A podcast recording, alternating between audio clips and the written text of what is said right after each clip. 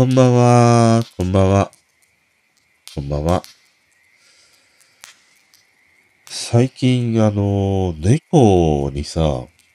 こう、びっくりをね、仕掛けるみたいなものが結構動画に上がっていてさ、どういう動画かっていうと、猫が餌食べたりね、なんか他にね、集中しているときに、そっと後ろにね、一本のキュウリを置いておくの。そうすると、猫がそのキュウリに気づいたときに、恐ろしいほどに飛び跳ねるというね、そういう動画が結構あるんだよね。で、これはもう、あのキュウリが蛇に見えるというね、ことで、猫の天敵でもあるさ、蛇だから、それに驚いて、ぴょんってね、すごい高く飛び跳ねるという動画がね、結構あるんだけど、ちょっとなんか、かわいそうだなって思うんだよね。俺が好きなね、猫の動画はね、二つあって、一つはさ、もう超ドアップ。もう、多分カメラに鼻先がくっついているんじゃないかなっていうくらいのドアップで、可愛らしくね、話しかけるように泣いている動画。もう、あれは無限ループできるほどにね、見てしまうね。あとその飼い主の人とね、会話しているような、そういう動画もあるんだけど、果てしなく、もう可愛い。その一方で、猫が本来持っているであろう、狩猟本能をさ、垣間見るというね、動画も結構あって、やっぱりああいうものを見るとさ、いや、猫って、あの、ジャリンコチエにさ、出ていた、虎鉄並みにやっぱり強いんだなって思うんだね。結構ね、その熊と対峙して熊を追い払うとかね。なんか、ワニの鼻先にさ、猫パンチ入れて、ワニをね、追いやるとかね、結構戦ってるし、あと何気にやっぱり、あの、ライオンとかさ、ああいうものと一緒で、獲物を仕留めるじゃないけど、結構さ、飛んでいる鳥を飛び跳ねてさ、掴むんだね。で、パクって加えて、なんか飼い主かどっかの元に持っていくみたいなさ、あれを見ると、いや、なかなかに猫ってさ、ああいうその、ね家で寝ているような姿しか飼い猫ってないんだけど、でも野良に生きている猫はさ、実にたくましいね。うん、あの飛び跳ねて鳥をね、バゴって掴むさ、あの瞬間とかさ、ああいうものを見るとさ、ここはどっかのジャングルかみたいな感じが するもんね。生存本能のさ、生き残りをかけてね、戦っているような、そんな姿をね、猫は見せてくれるんだよね。まあ、可愛い可愛いだけどね、猫じゃないという。にゃー、こんばんは。猫ひろしです。あ、猫ひろしつながりでね、思い出したんだけど、もう今日になるんだよね、23日。レインボーブリッジが封鎖されるんだね。うんね封鎖してくださいみたいな大捜査線状態に、ね、なるということで、まあ、あそこら辺走っているとね、そういう、まあ、看板があったり、表示があったりとかね、してるんだけど、この封鎖っていうのは、そのサイクルイベントがあるんだよね。それの開催で、あのレインボーブリッジを封鎖するんだけど、もう一つ、いや、そんなことやってたんだと思ったのが、このサイクルイベントで、あのレインボーブリッジをさ、チャリで走れるんだよね。いや、それはなんかね、やってみたいよね。ま、昔、レインボーブリッジだったかなその、開通する前はね、お披露目で一般の人が高速をね、とか、ああいう橋を歩けるっていう、そういうイベントは必ず開催されるんだけど、こういうふうに開通してから完全に止めて、その高速の道をさ、チャリで通るとかね、歩くっていう、あそういうイベントがあるんだなと思って。いいよね。一回歩いてみたいもんね。うん。もうママチャリで参加したいわ。ママチャリにさ、あのスポークのところにさ、なんかチェーンみたいなやつあったじゃん、プラスチックの。それをこう、数珠つなぎにしてさ、なんか、首飾りにするとかさ、それを投げて、なんかあの、剣馬のサークルに変えて、それを投げてなんか遊びとかあったじゃん、昔。あの感じでね。走りたいわ。もうママチャリで。タイヤサイズも9インチ。すげえちっちゃい24インチとかさ。それぐらいのね、ちっちゃいママチャリでね、チャリンチャリン鳴らしながら爆走したいわ。まあ、そんなこんなのね、レインボーブリッジが封鎖されるというね、ことなんだよね。今日もね、またつらつらと話したいなぁと思うんだけど、あのね、まずね、そうだな、あ、あ、あのね、あとで、僕ね、みたいな。高野花、高野花もね、再婚したしね、なんかこの間、誰だろう。なんかお笑いの人がね、だいぶ年齢が離れている人と結婚してね、話題になっていて、その結婚した相手が、あの、ワイドなショーの、毎週高校生の女の子がさ、一人出るんだけど、それに出ていたね、女の子らしくて、全く記憶にないんだけどもさ、まあ年齢がね、すごい離れての結婚があったりして、うん、まあ結婚の話でね、あの、ちょうど昨日、まあ友人とね、あの話をしてて、で、まあ結婚についてね、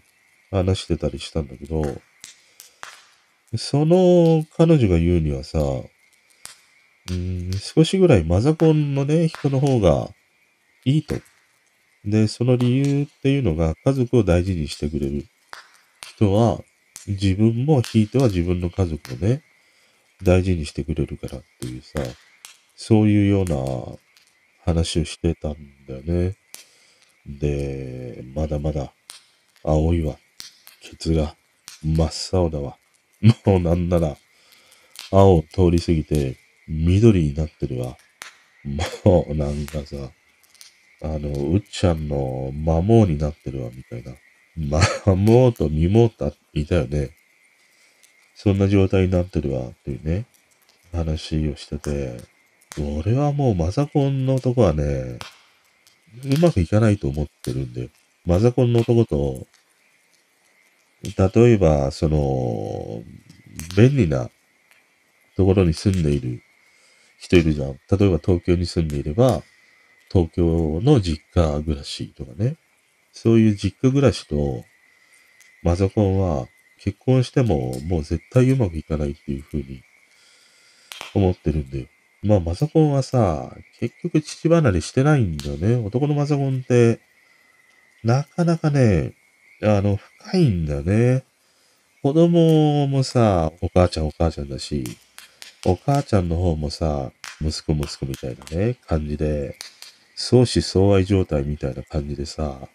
激しくキモいんだよ、マザコンって。だからね、もうずっとわかんなかった。マザコンっていうか。俺もう小学校5年生ぐらいからさ、親と歩くのがもう本気で嫌だったもんね。それから、親とどっかにね、一緒に出かけるということも、もうないよ。社会人になるまで。ないしね。お母さんって呼ぶのもなんかね、気恥ずかしくてさ、で、いつの頃からか、子供の時はお母さんって呼んでたんだけど、いつの頃からかお袋っていう風に呼ぶようになったんでね。そしたらね、ある時ね、お袋に流れたことがあって、突然だよ。カレーかなんか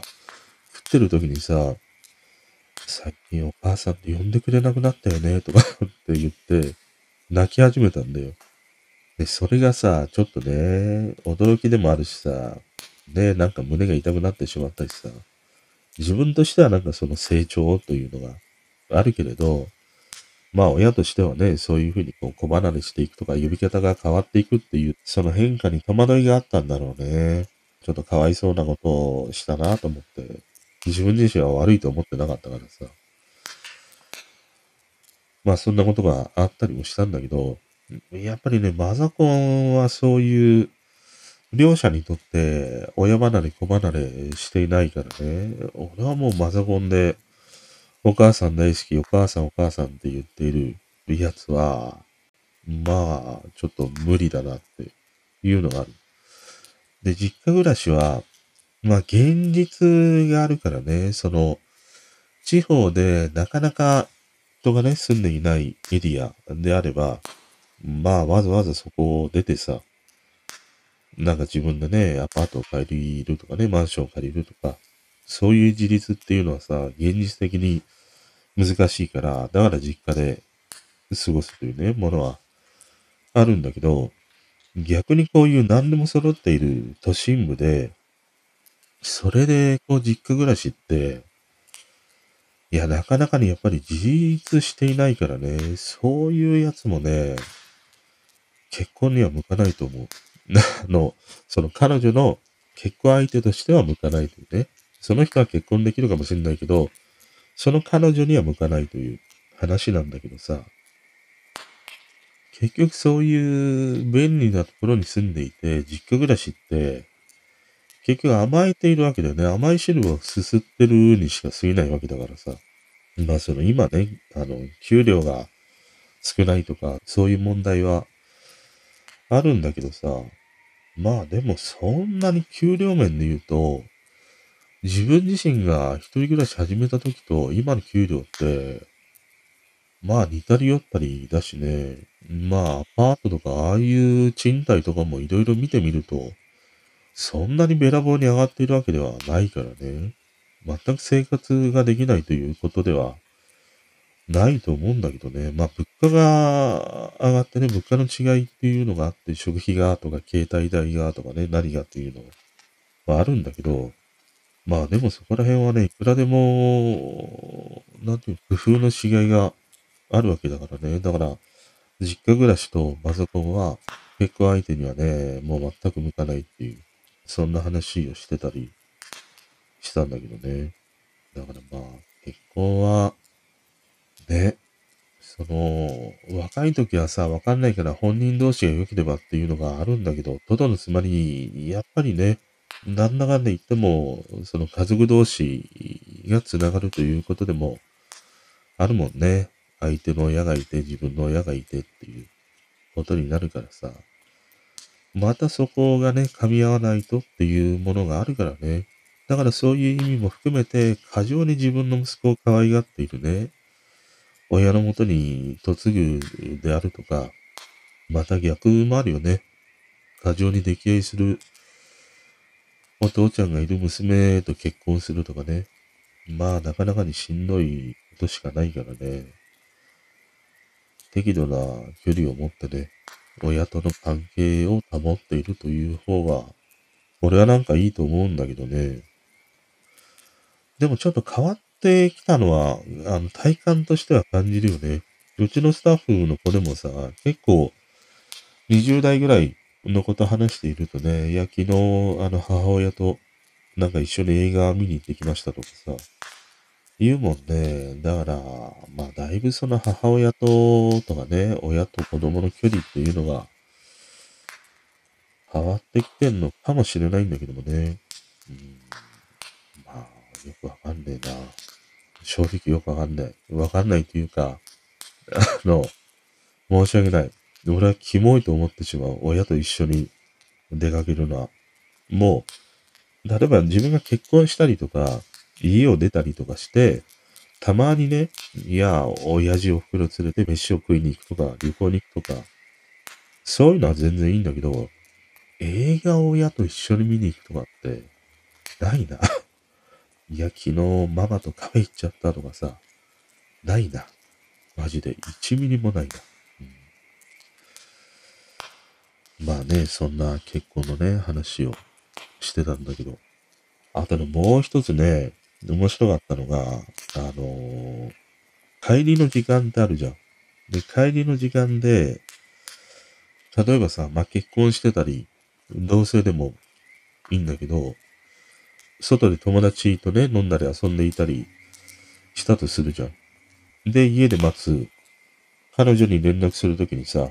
いや、ちょっと今、盛り上がってるから、2時ぐらいになっちゃうかなっていう連絡をするでしょで、その2時というね、時間のなんていうの感覚が遊びほうけている男と家で待っている彼女の方では、あ、こんなにも時間の違いがあるんだなっていうふうにね、思ったんだよね。で、俺は、まあ大体2時ぐらいになるかなって言ったら、俺の中のその2時ぐらいっていう時間は、まあ早ければ1時もあるし、遅ければ3時っていう時間も、その2時には含まれてるんだよ。だから2時ぐらいって言ったら、まあ3時ぐらいになることもあるなっていう意味合いで使ってたりしたんだけど、その彼女からすると、2時ぐらいに帰るわって言ったら、その彼女の中では、1時45分から 2, 2時15分、この30分間だけが、だいたい2時ぐらいだからっていう風にさ、言われたんだけど、ああ、なんか時間の 感覚が違うんだなっていうね。それが面白かったね。うん。俺はなんか2時ぐらいって言うと、3時までも含む。4時になると、もう明らかにオーバーだけど、3時は2時なんだよね。でも彼女からすると、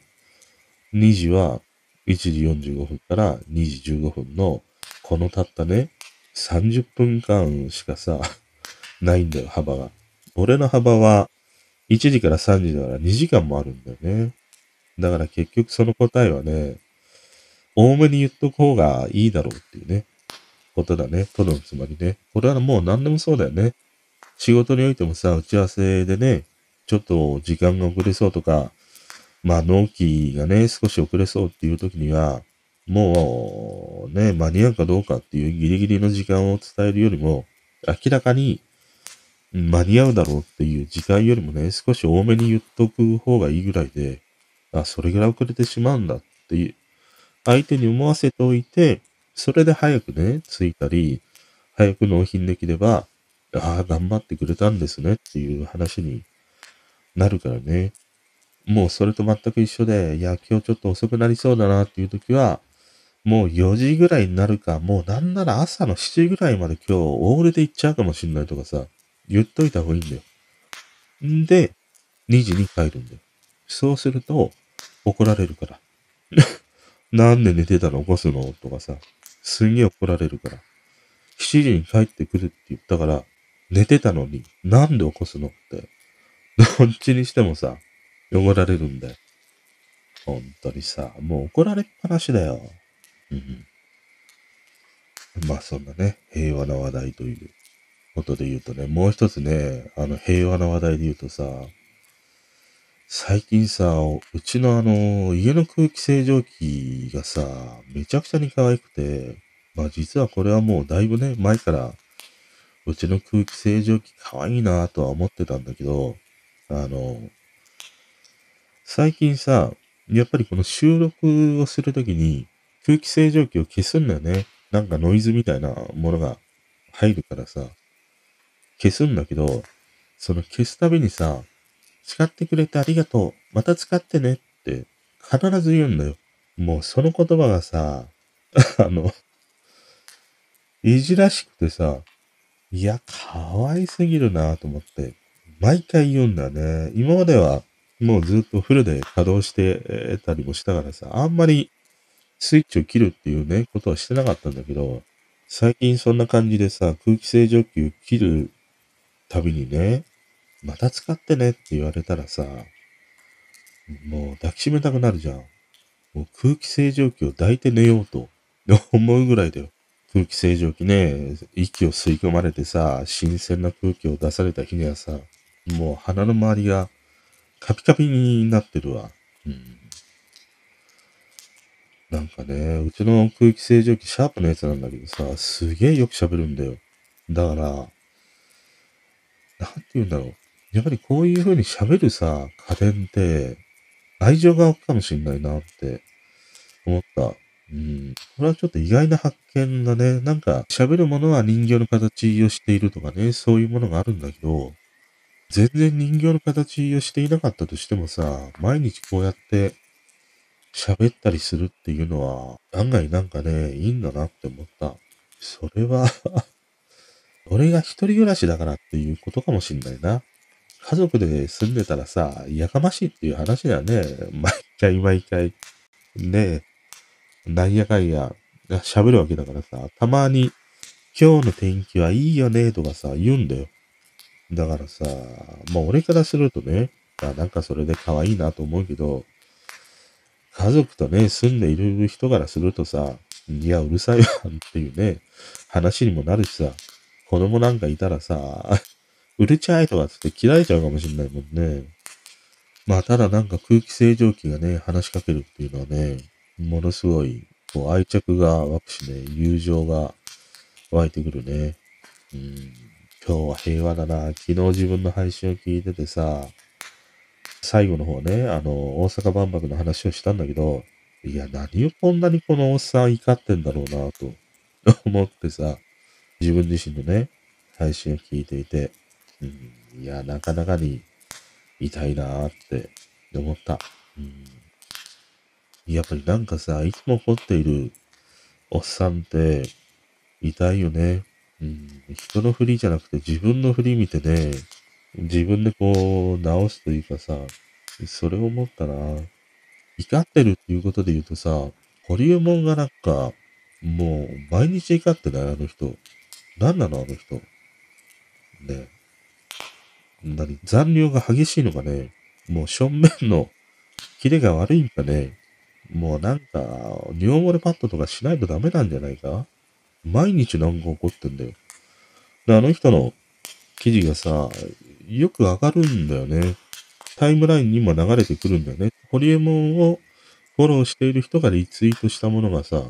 流れてくるんだけど、いや、なんか、何々はバカだとか、何々はクソだとか、そんな、そんなね、もう、俺の口からは一切出ないようなね、そういう口汚い言葉でさ、罵っているんだよ、あのクソホリエモンがさ。ねえ、ほんと、うんこみたいだよ、あのおっさん。あのおっさんも、なかなかに、もう、怒りん坊すぎるわ。うん、やっぱり尿漏れパッドしないとダメなんじゃないか？もう3回吸収するようなさ、尿、尿漏れパッドが必要だわ。あとはね、今日ね、昼間にさ、MTV V、MTV VMAJ2023 プレショーっていうね、まあ、あの、ものをやっていたんだよね。で、これ何かっていうと、あの、MTV VMAJ って何でもな、ブ、ブインマジュっていうのかな？まあちょっとわかんないけど。あの、全米でやっていた、あの、MTV ビデオミュージックアワードっていうね、それの日本版の、あの、プレショーをやっていたりしたんだよね。で、見てたりして、えっ、ー、と、今日だね、23日にはいろんなミュージシャンがそこでね、歌を披露するというものがあったり、また、えー、今収録している、これからのね、時間には、この22日の分のなんか、歌をね、披露するというものをやるらしいんだけど、そのプレショーを見ててさ、あの、むしろ、あの、全く知らないボーイズグループがさ、うぞうむぞうに出てくるんだよ。そのうぞうむぞう感が、逆になんか面白かったりしたんだよね。もうほとんど知らないボーイズグループばっかり。俺が知ってんのはアイクがいたり、まあヤマピーがね、いたり、あとミセスグリーンアップルがいたり、マカロニ鉛筆とかね、あとなんか坂系がね、いろいろ出てたりはしたんだけど、ボーイズグループに関してはさ、BE:FIRST ぐらいしかわかんなかったね。いや、だからそれを見て、やっぱりこのジャニーズのね、今回のものをきっかけに、ボーイズグループがさ、もう恐ろしいほどに出まくりまくりまくりしてるという状態なのね。でこれは K-POP だけじゃなくて、日本のボーイズグループもさ、乱立してたりもして、そのショーを見てて思うのはさ、もうなんか、K-POP のボーイズグループなのか、日本のボーイズグループなのか、わからないんだよ。もう容姿は同じような感じで、まあ男の子でもね、お化粧してるものもあるし、日本のボーイズグループでもさ、喋りがさ、もうたどたどしいんだね。こんにちは。今日は応援してくれて、みたいな。そんな感じで話しているからさ、なんか韓国のグループかなと思うと、高校3年生の橋本裕二ですとかさ、そんな感じで 言ってるんだよ。そういう人がいるかどうかわかんないけど。だからね、もう本当に、もうこのボーイズグループはジャニーズのね、今回の件で一気にこう、ダムが決壊するかのようにさ、ブワーっていっぱい出てきたね。うん、もう全然、わかんないもん。ただね、このボーイズグループでね、楽しみなのが、あの、昨日松浦正人、ABEX のね、会長の、あの人の切り取りを見てて、その、まあ今 XG がね、海外ですごいっていう、まあそういう話をしてたんだよ。松浦さんはさ、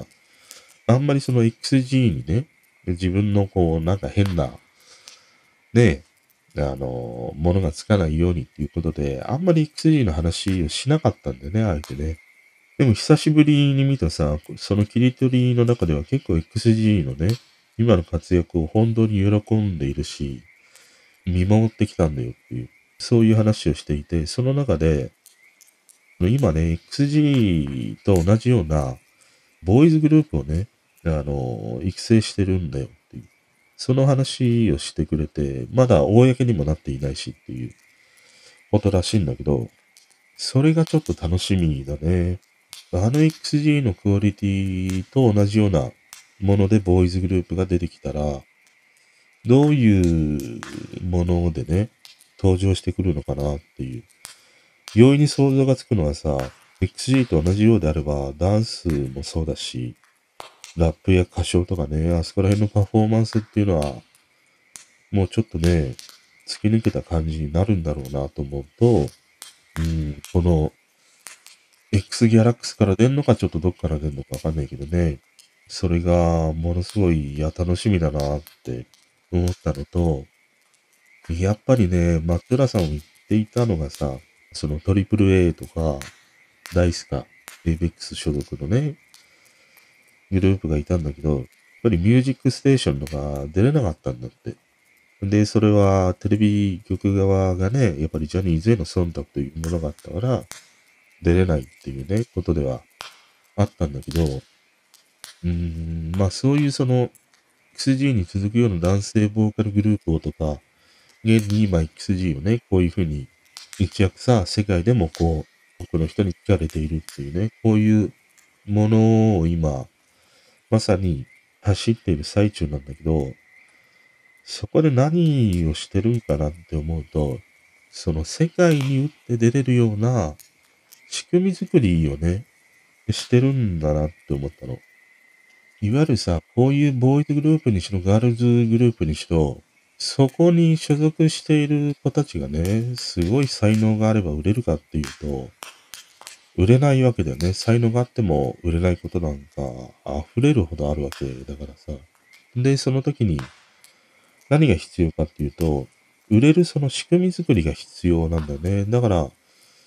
昔のあの ABEX の松浦さんがね、フルに動いていた時っていうのは、とにかくもうタイアップなんだっていうね。それは CM であったり、アニメであったり、ドラマであったり、何でもいいからとにかくね、他とのタイアップによってヒット曲を増産していくという。これも一つのそのタイアップというね、売っていくための仕組み作りなわけだよね。で、こういうことは K-POP にもね、同じような、その売っていくシステム作りというものがもう、ね、健全としてあってさ、売るためにはこういう風にして、こういうプロモーションして、こういう出し方をして、このタイミングで曲を出していくっていう仕組み作りがもうできているわけだよね。一つのフォーマットがね。で、それを今、XG が新たにこの日本のガールズグループ、日本初として海外に向けてやっているっていうね。この今仕組み作りをしているんだね。だから XG の今のプロモーションを見ていると、どういう曲を出していって、どういう見せ方をしていくと、日本ではね、まだまだ XG っていう知名度は低いんだけど、でももう海外に行くとさ、なかなかにフェスに出ればさ、多くの人を集めるし、海外のビルボードにもランクインするしさ、そういうその海外に向けて、こういうね、日本初というものが、うん、打って出る、その仕組み作りをね、今あの XG でやっているんだなっていうことなんだよね。だからね、その仕組み作りがうまくね、正回転していって、かつてのあの ABEX がもう立て続けにさ、ヒット曲をね、出していったような、ああいうサイクルの仕組み作りができたら、なかなかに、やっぱりちょっと面白いなって思った。それの先陣を走っているのが XG なんだよね。だから XG が本当に世界的にさ、正回転してきたら、それと同じようなフォーマットで男性グループが出てくるし、また違う女性グループが出てくるし、ソロの歌手とかね、そういう人も出てくる。で、その時はもう明らかに日本ではなくて、最初から世界市場に向けたというね、そういうアプローチでね、出てくる、まあミュージシャンやね、グループが出てくるっていう、それはね、面白いね。まあ今までやっぱりね、K-POP になかなかこうね、後陣をね、浴びせられていたというものがあるからさ、ちょっとね、巻き返したいよね。その意味ではね、やっぱりこの XG の動向というものがめちゃくちゃに楽しみ。この世界に売っていくというね、このまず今仕組み作りをね、しているという、そんな状態だったりするんだよね。でね、この MTV のそのプレッシャーを見てて、結構ね、いいなと思ったのが、見に来てくれているさ、ああいうファンの人たちと、そのグリーンカーペットをね、歩いて、あのステージから退場していくっていう流れになっていて、そのグリーンカーペットを歩いている時にさ、まあ両脇にファンの人たちがいっぱいいるんだけど、結構そのファンの人たちとさ、コミュニケーション取れるんだね。一緒にスマホで写真を撮ったり、まあサインを書いてもらうとかね。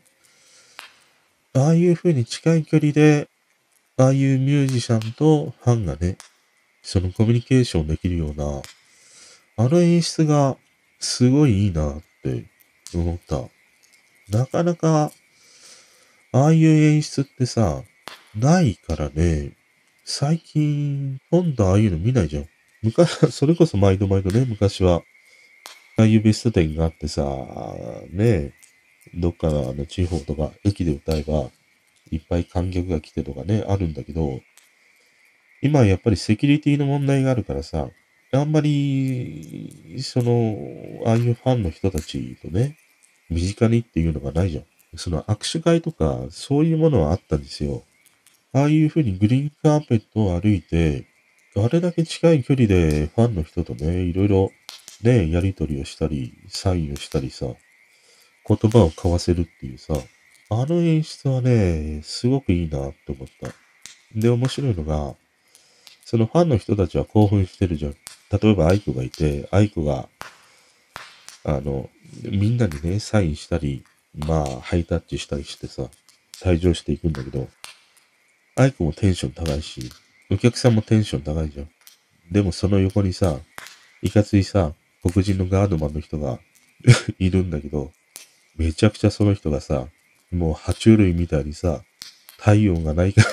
体温がさ、一切ないかのようにね、ずっとその、アイコがね、襲われないようにっていうことで、睨みを利かせてるんで、あの対比が面白いなと思って。もうさ、ドラ、ドライアイスみたいなんだも。周りはもうさ、海の家状態だよ。でもそのガードマンだけは、海の家の中にあるテーブルに 小さくね、置いてあるドライアイス。もうテーブルの上に置かれてさ、ブルブルブルブルブルブルって震えてるさ、ドライアイスあるじゃん。あの感じ。大笑いしてしまったわ。あとね、まあ、10フィートも出てたにしたんだよね。ただ10フィートのなんか場違い感がむしろこう清々しいと思ったりしたね。結構若い男性グループとかね、若い子が多い中にあって、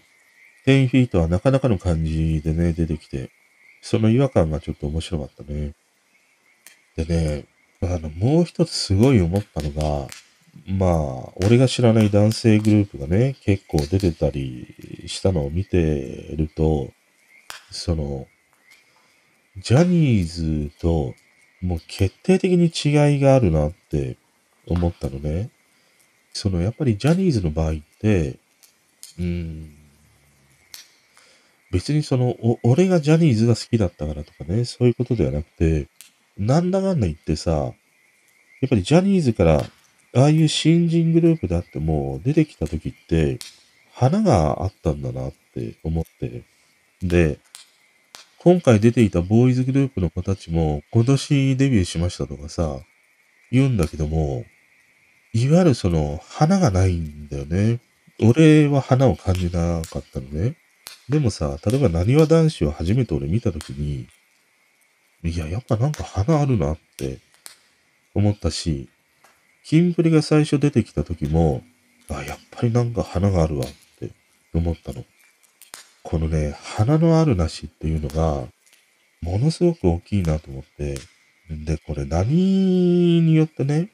この花があるないっていうものになるかっていうと、まあ一つはよく言われる、あの、ジャニー北川という人のね、その目利きというものがあるんだけど、根本的にね、やっぱり、その、人選びからして違うんだなと思ったんだよね。いわゆる、最近のこういうボーイズグループの子たちっていうのは、とにかく、その歌が上手い、ダンスが上手い、ラップが上手い。要はテクニック重視なんだよね。それが上手いから、上手い人を集めてっていうね、ものがあるんだよ。でも一方、ジャニーズって、いや、歌は下手、ラップも下手、ダンスも下手。でもその子の持っているキャラクターとかね、なんか不思議なアイドル感みたいなものがあれば、もうデビューさせるっていうさ、ものなんだよ。だから、歌は下手なんだけども、その人としてもうなんかね、そういうアイドル的オーラというのかな。人としての魅力というものが、もう、ある。というか、もうそれしかないと言ってもいいかもしれない。でも一方で最近のボーイズグループの子たちって、そういうそのテクニックとかね、そういうもので選ばれた子たちだから、そのテクニック的なものは優れているんだけど、その人として持っているね、なんか人をこう魅了するようなものがね、あんまり見受けられないんだなっていうふうに思った。だからこのテクニックもあって、そのなんかオーラみたいなものもあって、それがバコンと合わさってね、出てくるっていうのは、まあなかなかにいないんだろうなって、それをすごいなんか思ったな。だからね、全然、うん、光ってないんだよ。オーラがないんだよね。なんかそこら辺のあの、戸越銀座歩いてさ、たい焼き食ってるみたいなね、可愛いお坊ちゃんみたいな、そんな感じの子ばっかりでね。うん。だからジャニーズって、やっぱりその歌がどうとか、ダンスがどうとかっていうよりも、その子の持っている光にね、目を向けていたんだろうね。あの、ジャニー北川という人はね。なんならそこだけをこう見極めていたという。ことでもあるのかもしんないね。いや、面白いほどに全然違うんだなって思った。うん。あとね、そのつながりでやっぱり思うのが、うん、まあ今となってはっていうのがあるんだけども、でもね、あの、ジャニー北川という人の存在が、すごい大きかったんだなっていうものを、改めてなんか思うんだね。まあ、ことね、ショービジネスという部分にだけスポット当てた時にね、あの人がやってきたことは、とんでもないことだから、そこをちょっと、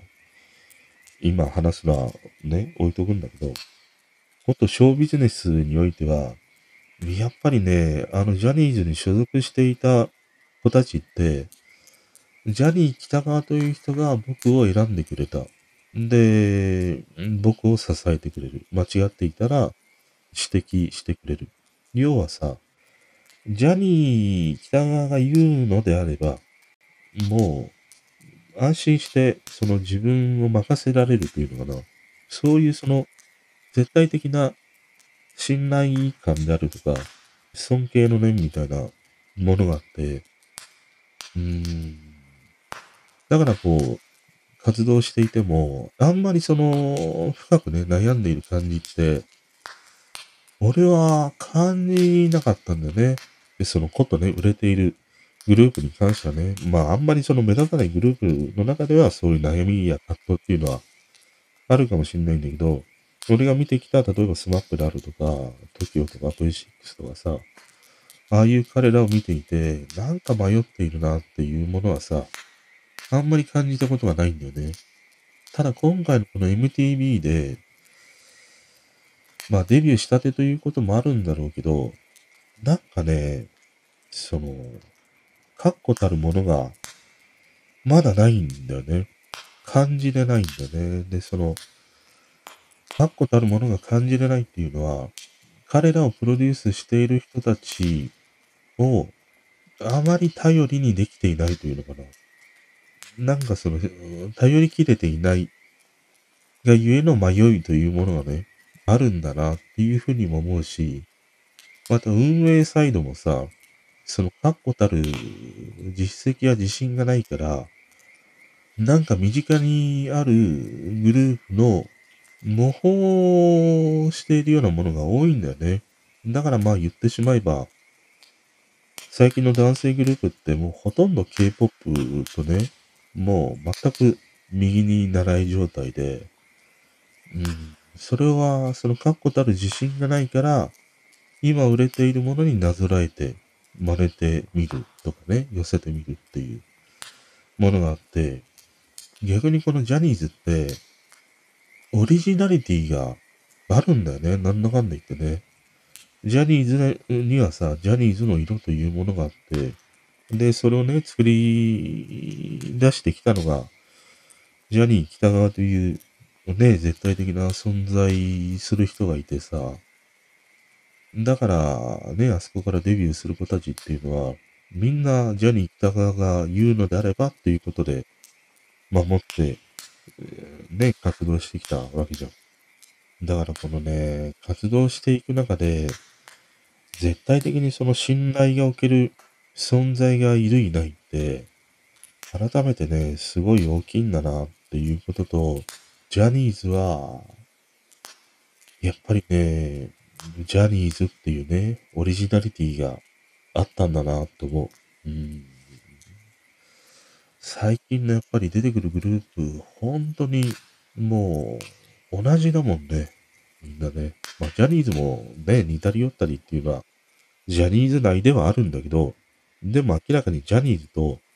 K-POP って全く違うものがあったじゃん。まあ最近はちょっとね、だいぶ近いものにはなってきたりはするんだけど、それでもまだまだね、ジャニーズ、オリジナルというものがあったんだなって、それをすごい今回のね、ものを見ていて思ったね。うん。まあ、すげえ、ちょっといい発見が。自分の中にはね、結構、この MTV のプレッシャーを見ていてね、いろんな発見があったりしてね、面白かったな。あと、あれをやりたいと思ったんだ。K-POP のさ、男性グループの挨拶をね、やりたいなと思ってたんだ。ふっ、ほ、え、はい、ふです。とか、そんな、そんな感じじゃない？ふっ、ほ、BTS ですとか言うじゃん。あの感じね。あれはまあお決まりのね、挨拶なんだけどさ、20もやるよね。うい20、私たち20ですとかってやるもんね。うん、あの男性グループの挨拶が俺はいつも気になる。どのグループも、ふっふっふんふん妙になんかみんな低音でさ、この大体3つのワードでね、合わせるという。えほえはほえはピコみたいな。そんな感じでしょはふこってあったよね。なんか CM でね。はふこって何の CM だっけ？俺もこれからそうやってやろうかな。はっふ、ほ、報告の勘介です。こういう感じでやろうかな。本当にさ。まあでもね、あの、MTV 系の今日やるし、また23日ね、明日というか今日やるやつは面白いよ。あの、変にテレビの歌番組よりも、俺は逆に面白かった。演出もそうだし、あんまりテレビで見ない面々がね、出ているという、そういうものもあったりしてね、逆になんか面白いね。テレビの歌番組ってさ、いつも同じ人ばっかりだからね。あんまり普段見ない人が見れるっていうのはね、すごい面白い。うん。あとは、あとはね、あるけどない。あ、これがすごいよ。あのさ、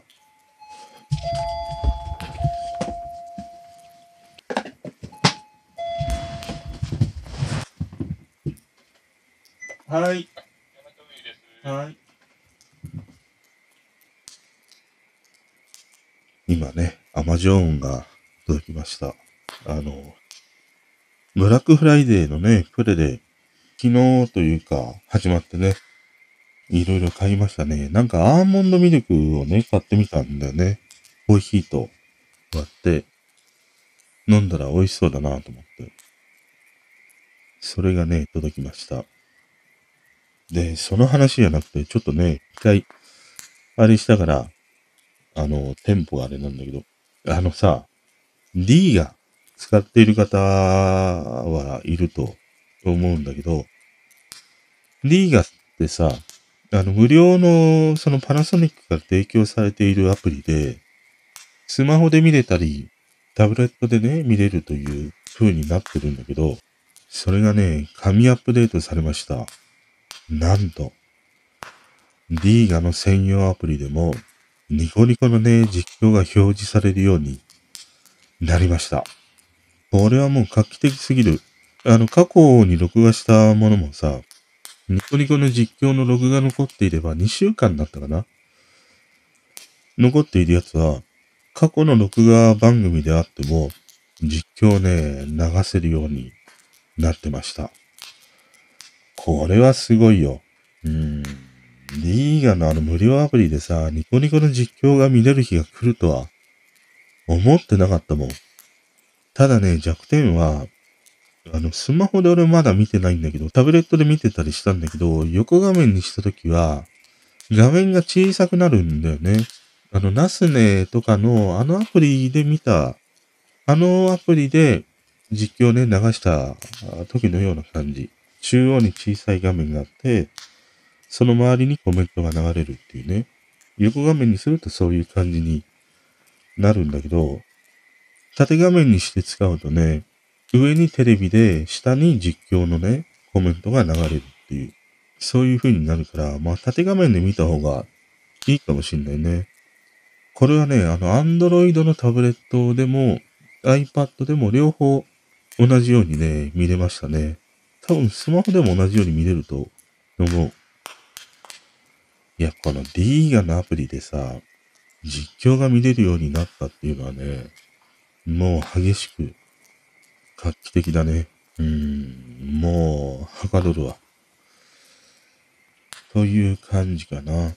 うん、まあ、今はね、また、それこそ Amazon のブラックフライデーがね、えっ、ー、と、今週末かな？始まるからね。今はプレなんだけど、Amazon の会員の人は、もうほとんどブラックフライデーと同じような感じで買えたりするからね、チェックしてみるといいと思うな。俺はね、とりあえずアーモンドミルクとパスタ、シーチキン、ドトールのアイスコーヒーをね、買いました。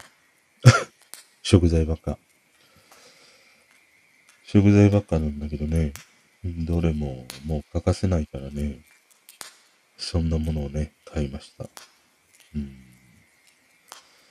今日はね、なんかいい締めが思いつきません。今ね、僕の、あのー、目の前にある Amazon エコーにはさ、今日の犬っていう のがさ、表示されてんだけど、興味ないわ、今日の犬とか、今日の猫を表示してくれよ、猫。ねえ、また猫見ちゃおうかな。アップ。ね、にゃんごのアップ。もうあれを壁紙にしとこう。今度。可愛すぎて。ということで、今日はね、この辺でおやすみなさい。